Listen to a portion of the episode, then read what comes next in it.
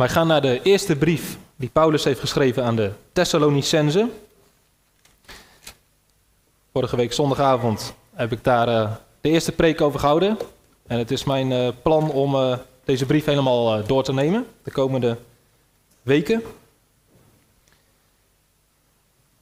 We gaan nu hoofdstuk 1 lezen. Tot hoofdstuk 2, vers 2. En dan gaan we aan het eind van hoofdstuk 2 weer verder. En dan lezen we nog tot hoofdstuk 3, vers 2. 3, vers 4. Maar dat is een beetje ingewikkeld. Dus we beginnen gewoon bij hoofdstuk 1, vers 1. En uh, we maken een paar sprongetjes. Het thema van morgen is uh, de ontvangst van het evangelie. Dus de manier waarop de Thessalonicenzen het evangelie hebben ontvangen, hebben aangenomen. En dat komt met name naar voren in, uh, vanaf vers 6. Vorige week zondagavond heb ik gefocust op de eerste vijf versen. Paulus, Silvanus en Timotheus aan de gemeente van de Thessalonicenzen, die in God de Vader en de Heer Jezus Christus is. Genade zij u en vrede van God, onze Vader, en van de Heer Jezus Christus.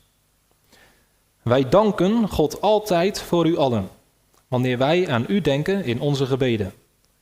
En zonder ophouden denken aan het werk van uw geloof de inspanning van uw liefde en de volharding van uw hoop op onze Heer Jezus Christus, voor het aangezicht van onze God en Vader.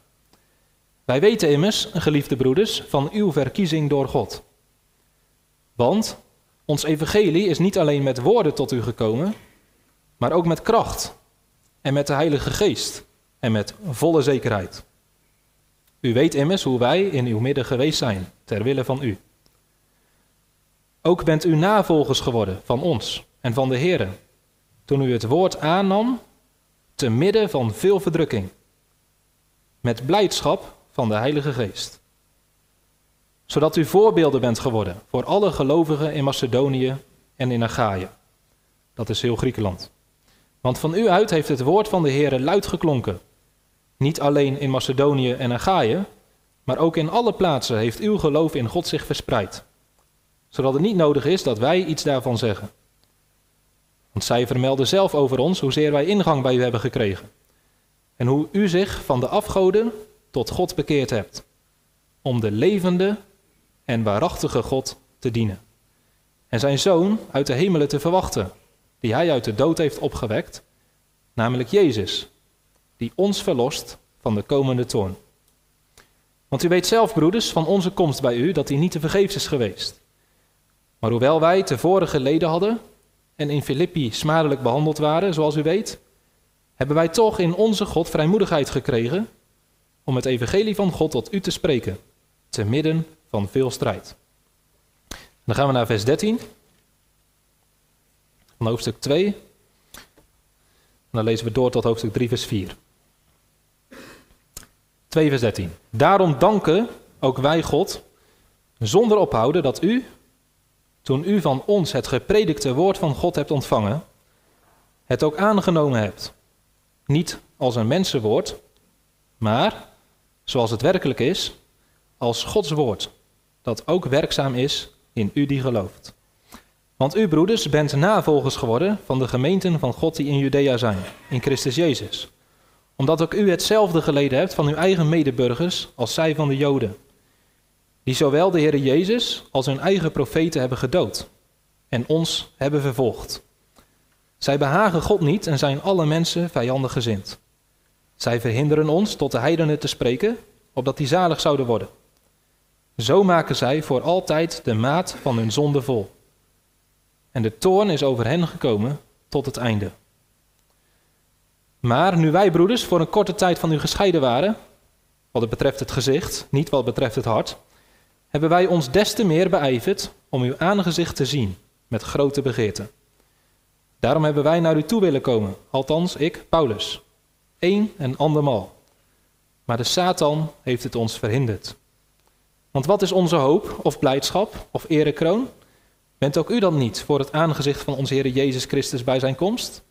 U bent immers onze heerlijkheid en blijdschap. Daarom, toen wij dit verlangen niet langer konden verdragen, leek het ons beter om alleen in Athene achtergelaten te worden. En hebben wij Timotheus gestuurd, onze broeder, en Gods dienaar en onze medearbeider in het evangelie van Christus. Om u in uw geloof te versterken en te bemoedigen. Opdat niemand in verwarring gebracht zou worden in deze verdrukkingen. Want u weet zelf dat wij hiertoe bestemd zijn.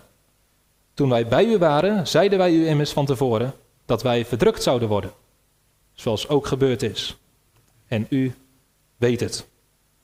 Tot zover onze schriftlezing. Dus vanmorgen de ontvangst van het evangelie.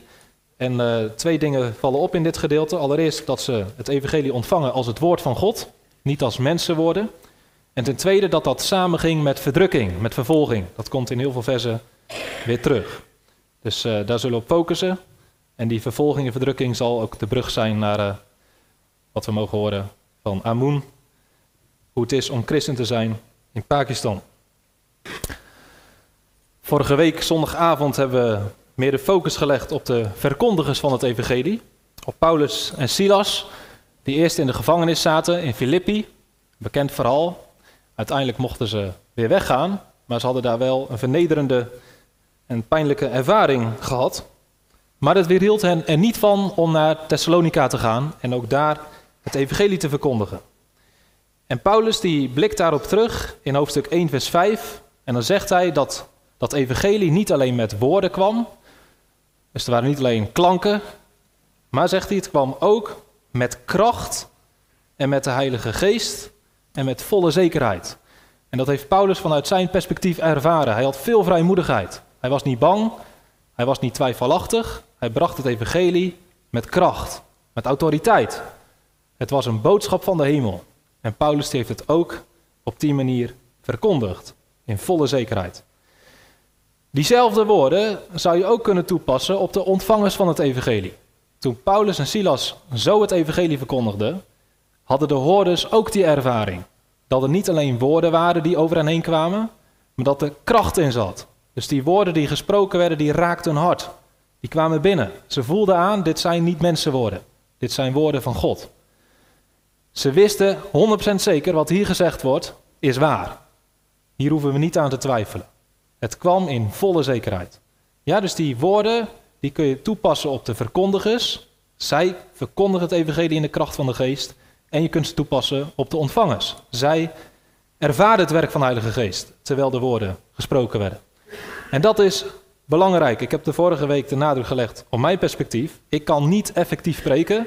Ik kan niet het evangelie werkelijk op de goede manier delen, zonder dat de Heilige Geest ook werkzaam in mij is dan blijft het bij dode woorden die geen uitwerking hebben. Maar andersom geldt het ook voor iedereen die hoorder is van het evangelie. Je kunt in de kerk zitten en de woorden kunnen over je heen gaan. Of het ene oor in, het andere oor uit. En ze doen niks. Behalve als de Heilige Geest werkt. De Heilige Geest is degene die ervoor zorgt dat die woorden raken. Dat de woorden binnenkomen. Dat je hart er open voor gaat. Dus niet alleen verkondigers hebben de Heilige Geest nodig, maar net zo goed degene die het woord horen. En Paulus zegt dat de Thessalonicenzen die ervaring hadden. En hij verwoordt dat heel mooi in hoofdstuk 2, vers 13. Hij zegt: Wij danken God zonder ophouden dat toen u het gepredikte woord van God hebt ontvangen, dus toen jullie luisterden naar onze verkondiging, dat jullie het aangenomen hebben. Jullie hebben het geloofd. En niet als een mensenwoord, maar zoals het werkelijk is, als Gods woord. Ja, dat is kenmerkend voor het geloof. Dat als je het evangelie hoort of de Bijbel leest of een preek hoort, dat je gelooft en van overtuigd bent dat er niet zomaar mensenwoorden zijn. Nou, wij hebben dat uh, in onze geloofsbelijdenis ook uh, vastgelegd, dat wij er zo over denken. En dat is mooi verwoord in de Nederlandse geloofsbelijdenis. Artikel 5. Het gaat over de boeken van de Bijbel. En dan zegt artikel 5, al deze boeken ontvangen wij voor heilig en kanoniek om ons geloof daarna te reguleren, daarop te gronden en daarmee te bevestigen. En dan, wij geloven zonder enige twijfel alles wat daarin staat. Ja, is dat, dit is wat wij in het beleidsplan hebben staan. Dit geloven wij als gemeente. Zonder enige twijfel geloven wij alles wat in de Bijbel staat. En dat niet zozeer omdat de kerk ze aanneemt en voor zodanig houdt. Dus we zeggen niet, omdat de kerk zegt dat de Bijbel het woord van God is, daarom geloven we dat de Bijbel het woord van God is. Nee, De Bijbel is het woord van God en de kerk erkent dat. Maar, zegt de geloofsbelijdenis, in het bijzonder omdat ons de Heilige Geest getuigenis geeft in onze harten dat zij van God zijn. Dus de Heilige Geest is degene die in onze harten het besef geeft, de overtuiging, dat de woorden die we lezen in de Bijbel woorden van God zijn.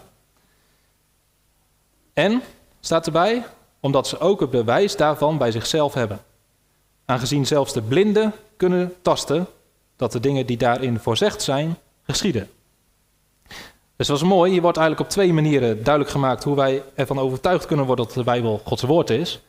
Eén is eigenlijk zonder te redeneren.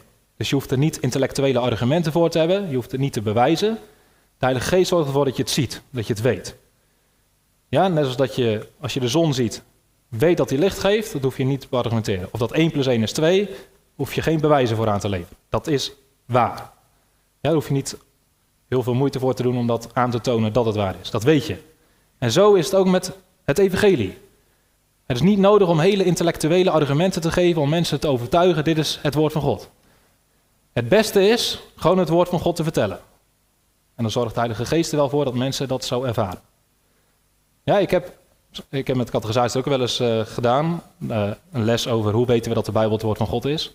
En ik denk dat ik in preken ook wel eens een paar argumenten ervoor heb gegeven.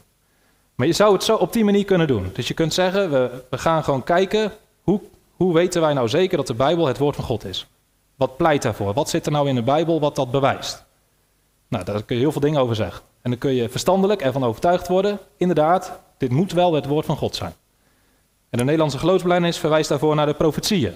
Dus er zijn zoveel profetieën die exact vervuld zijn in het Nieuwe Testament. Dat kan geen toeval zijn. Dat moet wel iemand zijn die bovenmenselijke vermogens heeft om de toekomst te kunnen voorzeggen en de toekomst zo te kunnen sturen dat het uitkomt. Het moet wel het woord van God zijn. Ja, daar kun je een soort van verstandelijk toekomen. Maar je kunt ook zeggen, laten we gewoon bij Genesis 1 beginnen en we gaan gewoon preken wat er staat. Gewoon uitleggen, de inhoud vertellen. En gaandeweg zullen mensen ervaren, tot overtuiging komen, we hebben hier niet te maken met mensenwoorden, maar met woorden van God. Ja, dat is de manier waarop de Heilige Geest daarvan overtuigt. En ik hoop dat u uh, ja, daar niet alleen uh, mee instemt omdat u lid bent van de gemeente, maar dat u het ook herkent. Dat u zegt, ja, ik erken, of ik herken dat werk van de Heilige Geest. Dat ik voel van, ik kan dit niet zomaar naast me neerleggen. Ik kan dit woord, soms is het irritant, maar toch, het is waar, dat weet ik eigenlijk wel. Ja, daar overtuigt de Heilige Geest van. En dat is belangrijk, want, zegt Paulus, het is werkzaam, in datzelfde vers, 2 vers 13, dat ook werkzaam is in u die gelooft. En ik denk dat dit een hele belangrijke zin is.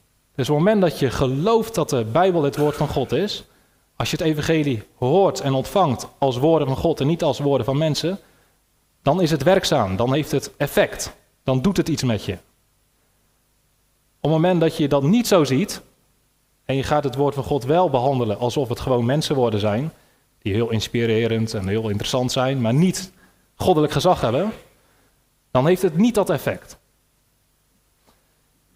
Ik heb ooit, uh, moest ik aan denken toen ik uh, preek voorbereiden was, een gesprek gehad met een man en die, uh, die vroeg waarom onze gemeente wel aardig vol zat en hun gemeente niet. En hun gemeente was aan het vergrijzen en eigenlijk aan het uitsterven. En ik zei, ik vroeg hem, hoe denkt u over de Bijbel? En toen zei hij, ja, dat is gewoon een boek geschreven door mensen. Een beetje oud. En ja, had er niet zoveel mee eigenlijk. Zeg, nou, dit is, dit is het antwoord. Zeg, als je de Bijbel zo ziet, dan is het krachteloos gemaakt. Dan heeft het geen effect.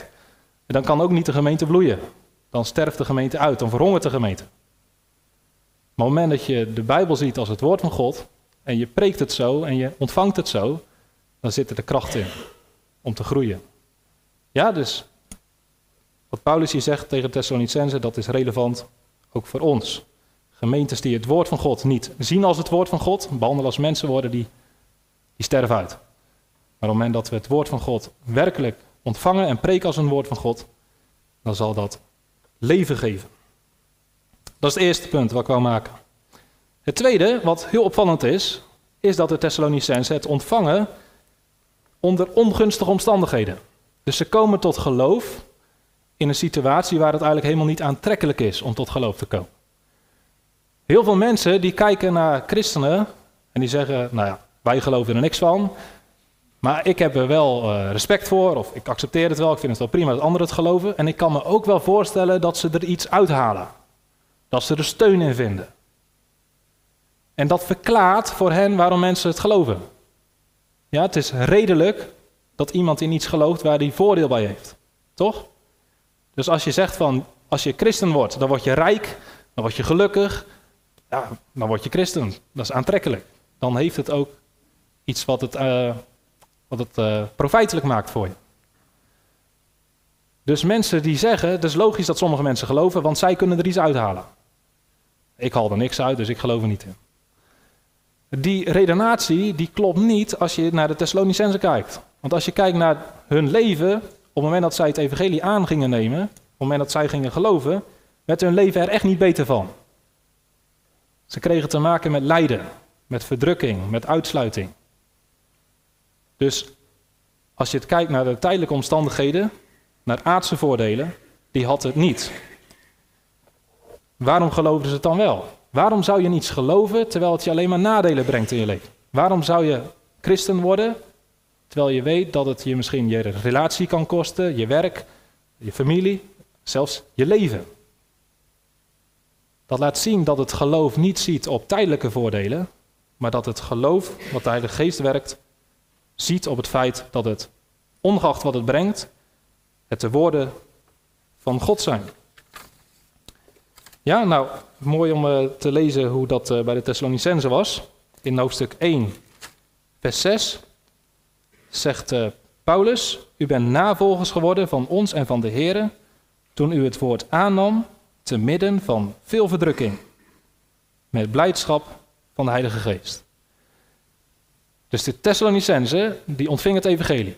En dat gaf hun geestelijk blijdschap in hun hart. Maar lichamelijk, fysiek, de aardsomstandigheden, bracht het hun nadelen, verdrukking. En dit is iets wat mensen in de wereld niet kunnen begrijpen. Dus die kijken wel naar de fysieke, de aardsomstandigheden, of dat voordelen oplevert. Nou, dat doet het evangelie niet. Maar wat het evangelie wel geeft, dat is iets wat niet zichtbaar is. Wat geestelijk is. Maar wat wel in het hart ervaren kan worden. En Thessalonicense, die hadden de blijdschap van de Heilige Geest. Ja, misschien hebben wij dat zelf ook wel. Als we kijken naar de vervolgde kerk, dan zeg je, hoe is het mogelijk dat die mensen blijven geloven? Hoe is het mogelijk dat die mensen volharden? Een voorbeeld wou ik vanmorgen delen, namens Wilco Oskam. Hij is er uh, niet, is bij zijn vriendin in Zeeland. Maar uh, die is natuurlijk naar Somalië geweest en Kenia. En Somalië staat uh, op nummer 2 van de ranglijst christenvervolging. En dus een van de landen waar het meest moeilijk is om christen te zijn. En Wilco heeft op de catechisaties maandag daar wat over verteld. En met de kerkraadsvergadering hebben we hem ook spreektijd gegeven. Dus we hebben ook verhalen gehoord. En hij vertelde bijvoorbeeld over één man. Die was nu 35 jaar. Heeft hij ontmoet in Kenia.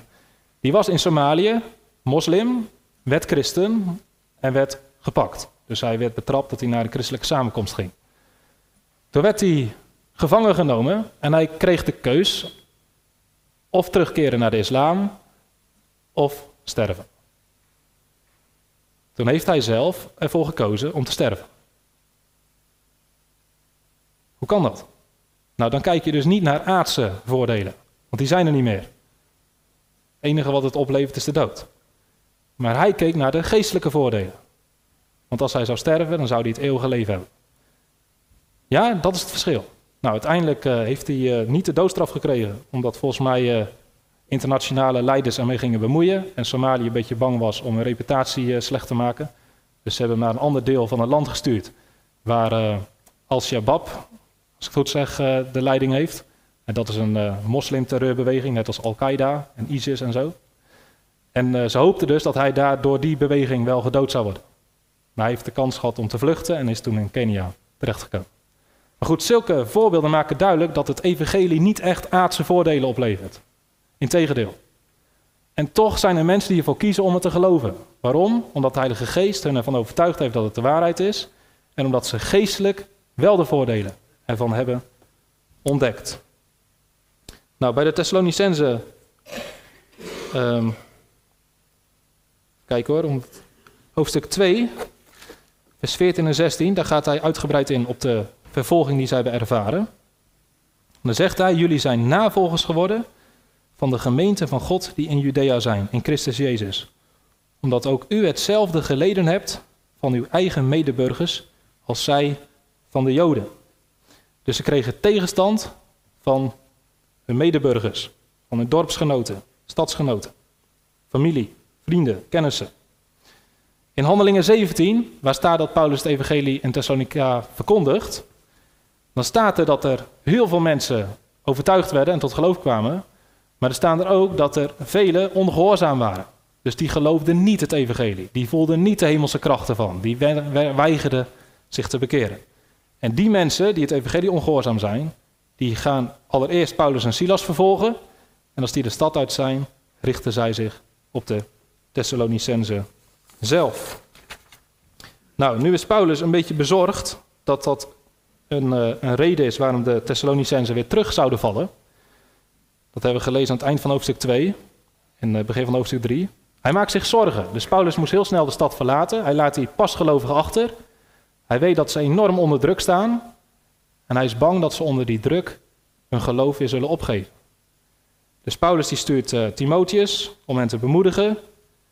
En dan zegt hij, jullie moeten hier niet van opkijken. Het is niet vreemd dat je die verdrukking ervaart. Wij hebben jullie van tevoren gezegd, als je het evangelie aanneemt, reken er dan op dat je te maken krijgt met verdrukking. En dat is interessant, want zo breng ik het evangelie eigenlijk nooit. En u misschien ook niet een andere. Dus op het moment dat je zegt, geloof in Heer Jezus, dan zeg ik, dan krijg je vergeving van zonde en eeuwig leven. Maar eigenlijk staat er in ieder moment altijd een derde ding bij. En je zult vervolgd worden. Dus Paulus verkondigt het evangelie op die manier. Dus als je christen wordt, krijg je vergeving van zonde, krijg je eeuwig leven. En je wordt vervolgd.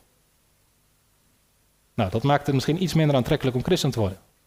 Maar de Heilige Geest zorgt ervoor dat mensen toch christen worden. En dat accepteren als iets wat erbij hoort en ook de moeite waard is. Van de week kwam eh, er een nieuwe lijst uit met, uh, van een ranglijst christenvervolging. Open Doors doet dat elk jaar. Maken ze een ranglijst van plekken, landen waar de vervolging het ergst is. Op nummer 1 staat Noord-Korea, 2 staat Somalië. En op nummer 7 staat Pakistan. En daarom is het bijzonder dat wij uh, Amun Daniel in ons midden hebben. Die komt uit Pakistan. En dat staat dus op nummer 7. Dus dat is echt hoog op de lijst. Een land waar het absoluut moeilijk is om als christen te leven. En hij gaat ons straks daar ongetwijfeld iets over vertellen. En ik denk dat dat nuttig voor ons is. Dat het goed is dat wij die verhalen horen van christenen die in die omstandigheden, in de verdrukking, het geloof in Christus hebben. En dat gold ook voor de Thessalonicenzen. Dat is het laatste wat ik wil zeggen. Hij zegt in uh, hoofdstuk 1, vers uh, eh, 7. Zodat jullie voorbeelden zijn geworden voor alle gelovigen in Macedonië en in Achaïe. Dus omdat jullie in de verdrukking christen zijn, omdat jullie volhouden in de verdrukking, omdat jullie sterk staan in het geloof, ondanks de vervolging, zijn jullie voorbeelden voor alle gelovigen in de wijde omgeving. En dat is denk ik ook als we die verhalen horen van christenen die, nou ja, wat ik net vertelde, zo iemand die in de gevangenis ervoor kiest om liever te sterven dan weer terug moslim te worden en Jezus te verliezen. Dat is een voorbeeld voor ons allemaal. Iets wat ons kan inspireren, iets wat ons kan aanmoedigen om ook in onze eigen context moedig te zijn, standvastig te zijn, vrijmoedig te zijn, niet bang te zijn. En we hadden het vorige week uh, na, de, na de preek nog even over. Ik denk dat wij, inclusief ik, allemaal herkennen dat het spannend is om met iemand over het geloof te praten, die niet christelijk is. De eerste keer dat ik ging evangeliseren in Apeldoorn, toen heb ik uh, in een park, ik weet niet hoeveel rondjes gelopen, en ik weet niet hoe lang, maar ik heb niemand aangesproken omdat ik te bang was om een gesprek te beginnen. Ja, dat was tien jaar geleden of zo. Inmiddels heb ik iets minder angst, maar ik weet precies wat het is. Dus te bang om iets te zeggen. Nou, als je deze verhalen hoort, dan denk je, joh, wij zijn echt watjes. Toch? Want het enige waar ik bang voor was, is dat iemand zou zeggen: Ik heb geen interesse, loop maar door. Hoe erg is dat?